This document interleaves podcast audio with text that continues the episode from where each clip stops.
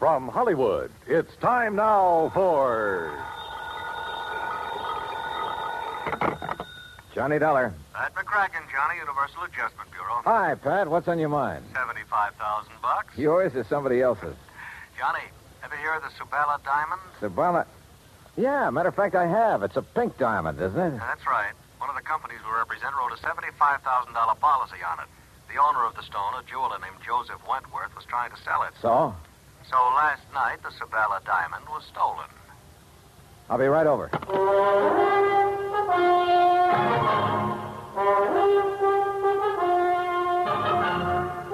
Bob Bailey in the exciting adventures of a man with the action packed expense account. America's fabulous freelance insurance investigator. Yours truly, Johnny Dollar.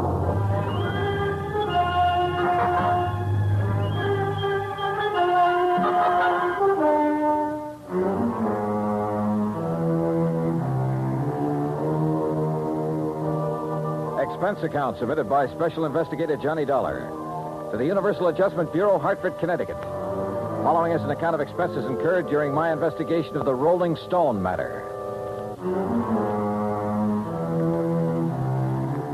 Expense account item one, a dollar twenty cab fare from my apartment to the office of Universal Adjustment Bureau. Pat McCracken gave me what additional dope he had, which wasn't much, and I headed for New York. That's item two, $26.40, and the apartment of Joseph Wentworth.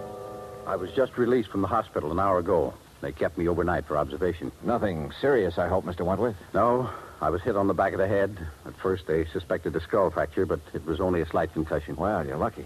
Practically my total assets stolen, and you call it lucky. You mean the Sabala diamond? I borrowed heavily to purchase that stone, Mr. Dollar. I'm afraid I'm just about ruined. Well, if I'm not mistaken, it was insured for $75,000. You don't understand. The insurance money will barely cover the loans. The diamond wasn't insured for its full value. Oh, I see. And what's worse, I had a customer for it. I was almost ready to close the deal. Could have gotten at least a hundred thousand, maybe more. Uh, try to tell me exactly what happened, Mr. Wentworth. Last evening, Eloise stopped by the shop at six.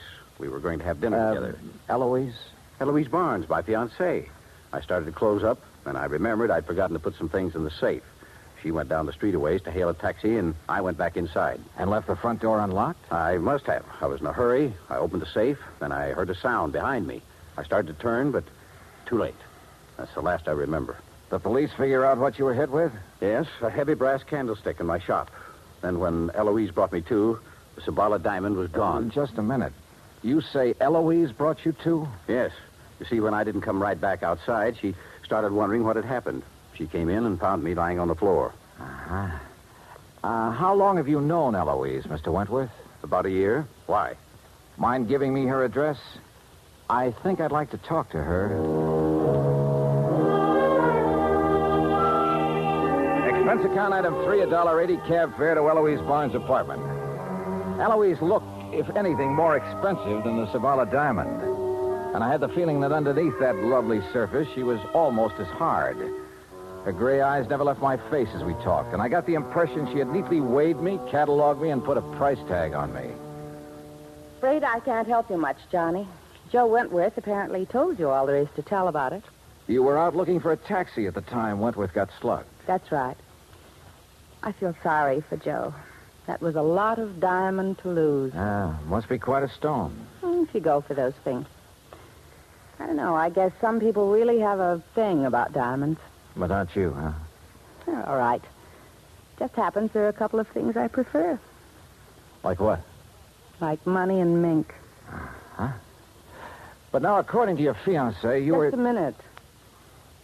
According to my what? your fiance, Wentworth. Well, Johnny, that may be his idea, but it's not mine. Well, you're not engaged. Joe's been very nice to me, and I like him. But we're just friends, so far as I'm concerned. Oh, yeah. I'm afraid I'm not the engaged type, Johnny. I've tried it once or twice, but it didn't work. Seems to interfere with my hobby. Your hobby? Yes. Having fun. What's your hobby, Johnny? Well, at the moment, trying to find the Sabala diamond. Then what? Well, I I have been known to uh, have fun now and then. Johnny, Hmm. I hope you find the diamond. real soon.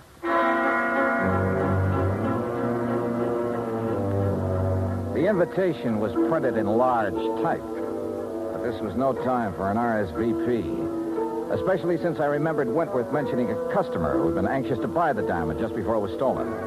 I called Wentworth and got the man's name, Gerald Mantell, who had an apartment just off Fifth Avenue in the East 70s. Ah, yes, Mr. Dollar, the Sabala diamond. An exquisite stone. The pink radiance of it when it caught the light, positively hypnotic. Such a pity it was stolen. Mr. Wentworth tells me he was negotiating with you for the sale of that diamond. That is correct. Unfortunately, we had reached a stalemate yesterday. You see, he wanted more than the diamond is worth. Well, maybe that's a matter of opinion. Mr. Dollar, I am a collector and a connoisseur. I know what such things are worth. Oh, yes. I only hope it'll be recovered before Friday. It would make things so much more enjoyable for me. What happens Friday? I'm leaving for Europe. Oh? Um, business trip? Not really. As a matter of fact, more of an impulse than anything else. Uh-huh. Anything wrong with that? Well, Mr. Mantell, that's a good question.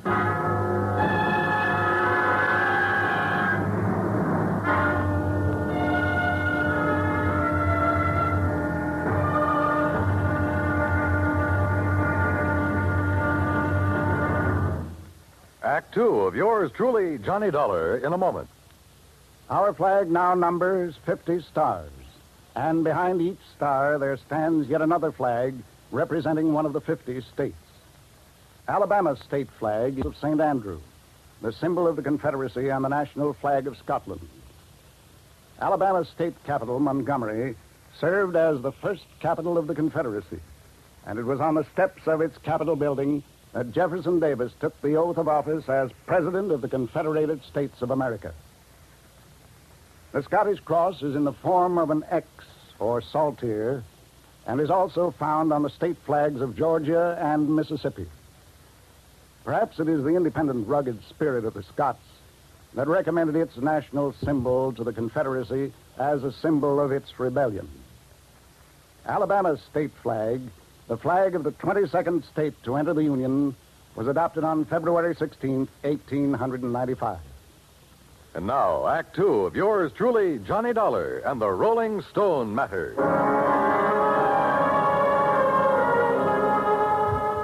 I went back to my hotel, stretched out on the bed, and went over the whole thing in my mind.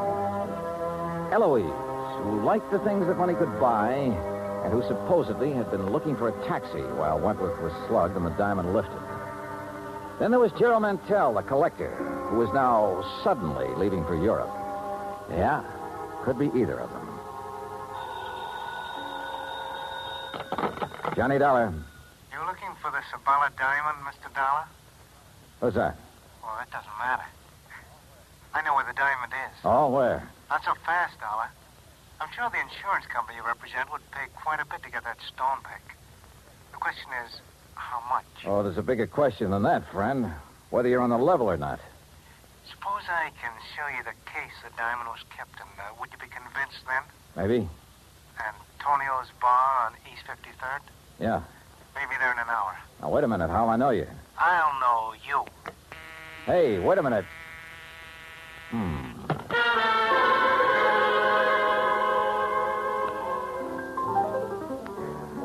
Item four, two dollars even drinks at Antonio's while I waited for my telephone buddy to contact me. A half hour went by, nothing happened.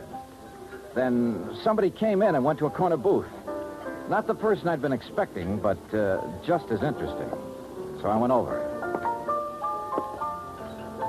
Hello, Eloise. Johnny, sit down. Ah, thanks.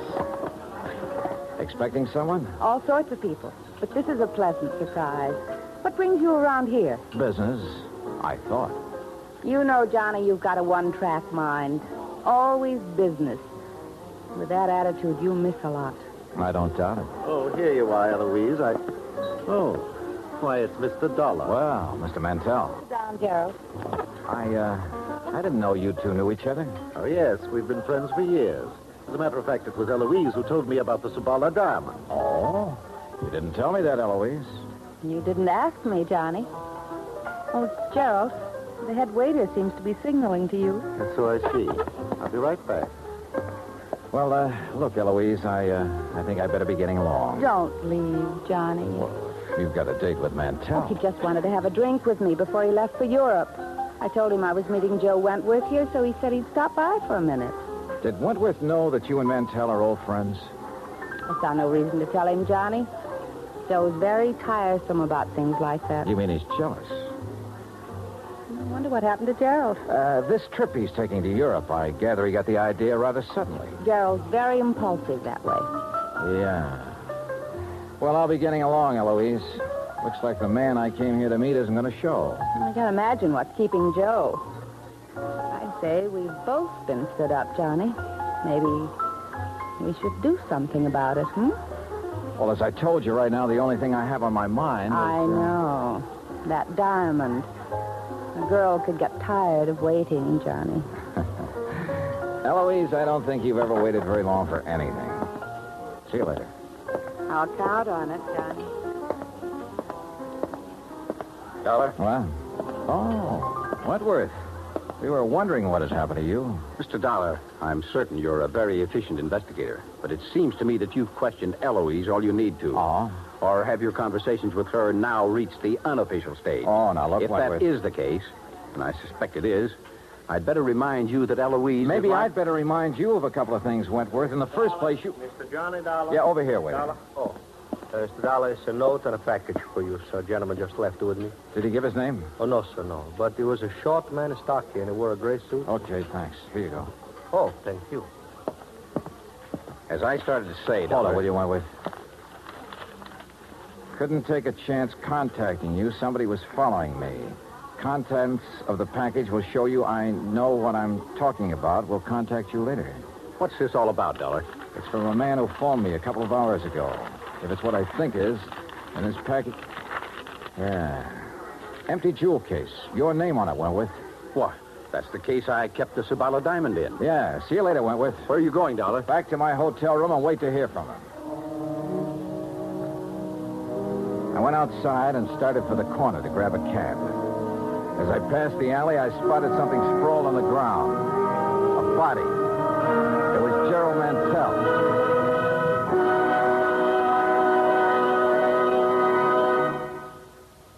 Act three of yours truly, Johnny Dollar, in a moment. The way a man conducts himself at ease or under stress shows what he's made of. It shows his character under the strongest light. This is particularly true when a man becomes a prisoner of war. One of the points of the code of conduct of the American fighting man says, If I become a prisoner of war, I will keep faith with my fellow prisoners. I will give no information nor take part in any action which might be harmful to my comrades. If I am senior, I will take command.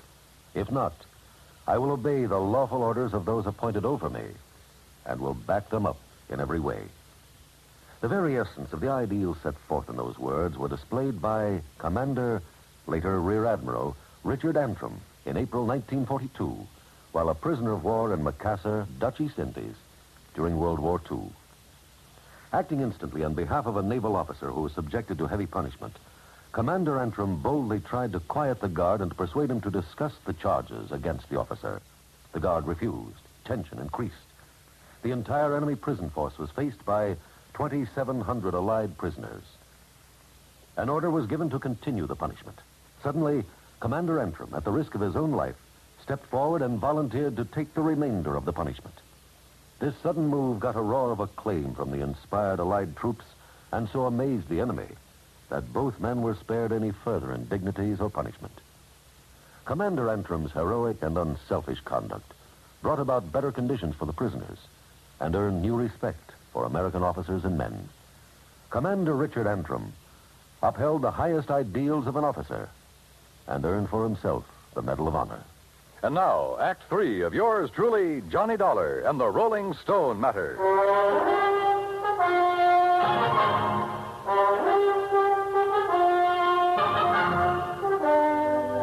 Come on, Mantell. Mantell. Mantell. Come out of it. Come on. Come on. My head. Here.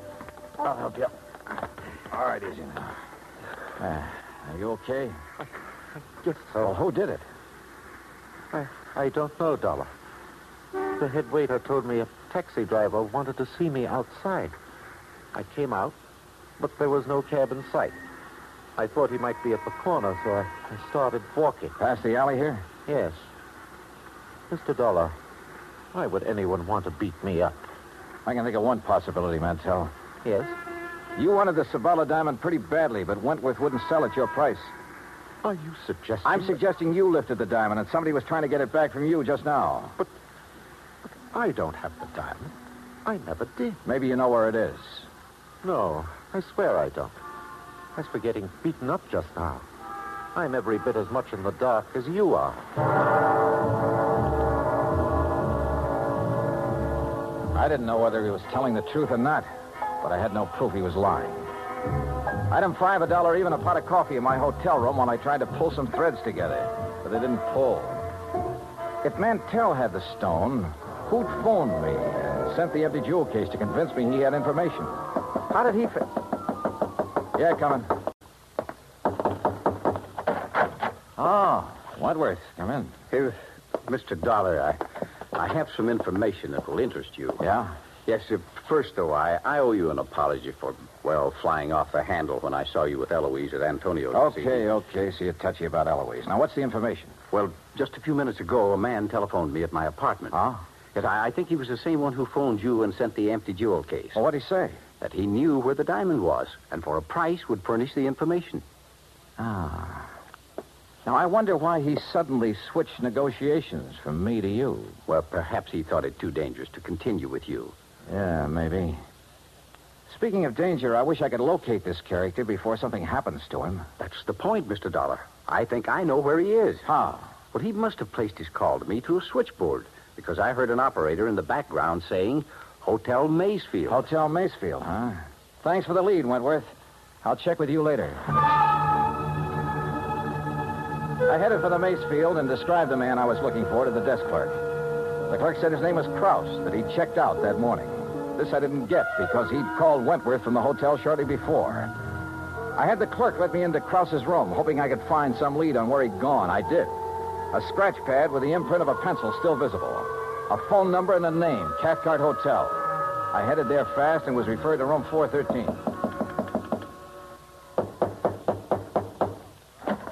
What? Hello, Kraus. Uh, there must be a mistake. My name is Collins. Don't give me that. Your name's Kraus, and you're the guy who phoned me and said he had information about that diamond. Oh, no, no, no. That's wrong. Oh, come on. Let's quit playing games. When you called Wentworth a while ago, he found out the name of the hotel. It's a lie. I haven't talked to him since. Yeah. Yeah, that's what I thought. What Wentworth lied about that phone call. Why? Because he hoped I'd find you for him. But you had talked to him earlier. Yeah, the theft of that diamond was rigged between you and Wentworth, wasn't it? And you slugged him to make it look legitimate. Well? Yeah. Yeah. But now you're hiding from Wentworth. Why? What happened to your cozy little partnership? It was blackmail, Dollar. Wentworth. Don't move, either of you. Well, Wentworth, it looks as though I figured you right. You thought I might have better luck finding Kraus than you had, so you gave me his last known address and followed me. Now, what's this about blackmail? I thought I could trust you, Kraus. Look, uh, I wasn't really going to blackmail you. You got to believe that. I think I get it now. Kraus was supposed to turn the stone over to you after a decent time had elapsed. Instead, he held on to it and tried to blackmail you about your being involved in the fake robbery. That's why he pretended to open negotiations with me, to scare you into buying. Yes. But you made a big mistake, Kraus, trying to blackmail a desperate man. I had no money to pay you. I needed every cent from the insurance and from what we'd get for the stone when it was cut and sold. Why, Wentworth? Why'd you need the money? For Eloise? For Eloise. Does she know about all this? No, no, she knows nothing about this. But she she wants so many things. And I want to give them to her. I I've got to. I've got to to hold on to her. Brother. Oh, you wouldn't understand. You don't know what it's like when a girl like that gets into your blood. You're willing to to do anything. Like a couple of murders, Wentworth? You willing to add them to your list, too? Yes. Yes, I am. Oh, now, look, put that thing down. Why don't you stop kidding yourself about Eloise? She loves me, Dollar. I tell you, she loves me. Are you kidding? She told me what she loves mink and money. How long do you think she'd stick with you after the money ran out? Get back. Stay where you are. You're a thief and a fool, Wentworth, but you're not a killer. Stay away. So you just better give me that gun right now. Oh, Thanks. Uh, you're, you're right about Eloise. I guess I always knew it, but I just, I just couldn't face it. You just did. And you were right about me, Dollar. I'm no killer. You want to know something, Wentworth? I wasn't sure about that at all.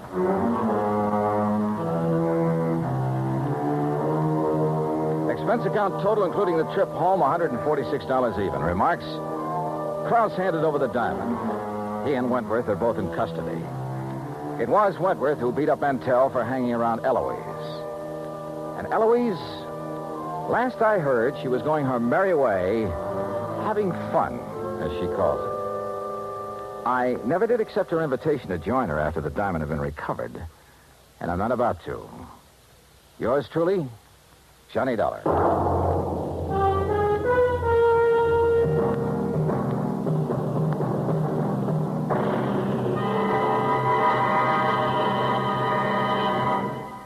Our star will return in just a moment. Our flag now numbers 50 stars, and behind each star there stands yet another flag representing one of the 50 states. The origin of Hawaii's state flag has been the subject of much debate. It is now believed that it was the work of foreign advisors to King Kamehameha. Legend also has it that it was designed at the request of King Kamehameha by George Beckley, an English sea captain. The flag consists of eight horizontal and alternating stripes of white, red, and blue, representing the eight major islands in the chain. Also represented is the British Union Jack, a reminder of Captain Vancouver, who on his voyage around the world in 1794 gave King Kamehameha a British flag and the promise of British protection. The Union Jack is also a reminder of Captain James Cook, who discovered the Hawaiian Islands in 1778. Hawaii's state flag, the flag of the 50th state to enter the Union, was adopted in 1845. Now, here is our star to tell you about next week's story. Next week, well, the title of the yarn is The Ghost to Ghost Matter, and the story lives up to it. So join us, won't you? Yours truly, Johnny Dollar.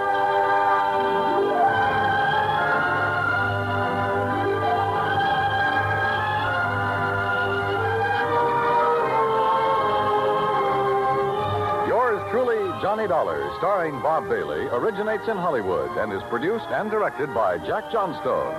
Today's story was written by Robert Stanley. Heard in our cast were Virginia Gregg, Larry Dobkin, Forrest Lewis, Edgar Barrier, and Don Diamond. Be sure to join us next week, same time and station, for another exciting story of yours truly, Johnny Dollar.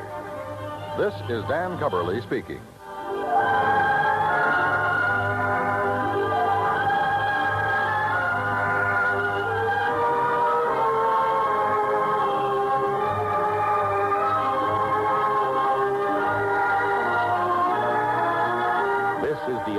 States Armed Forces Radio and Television Service.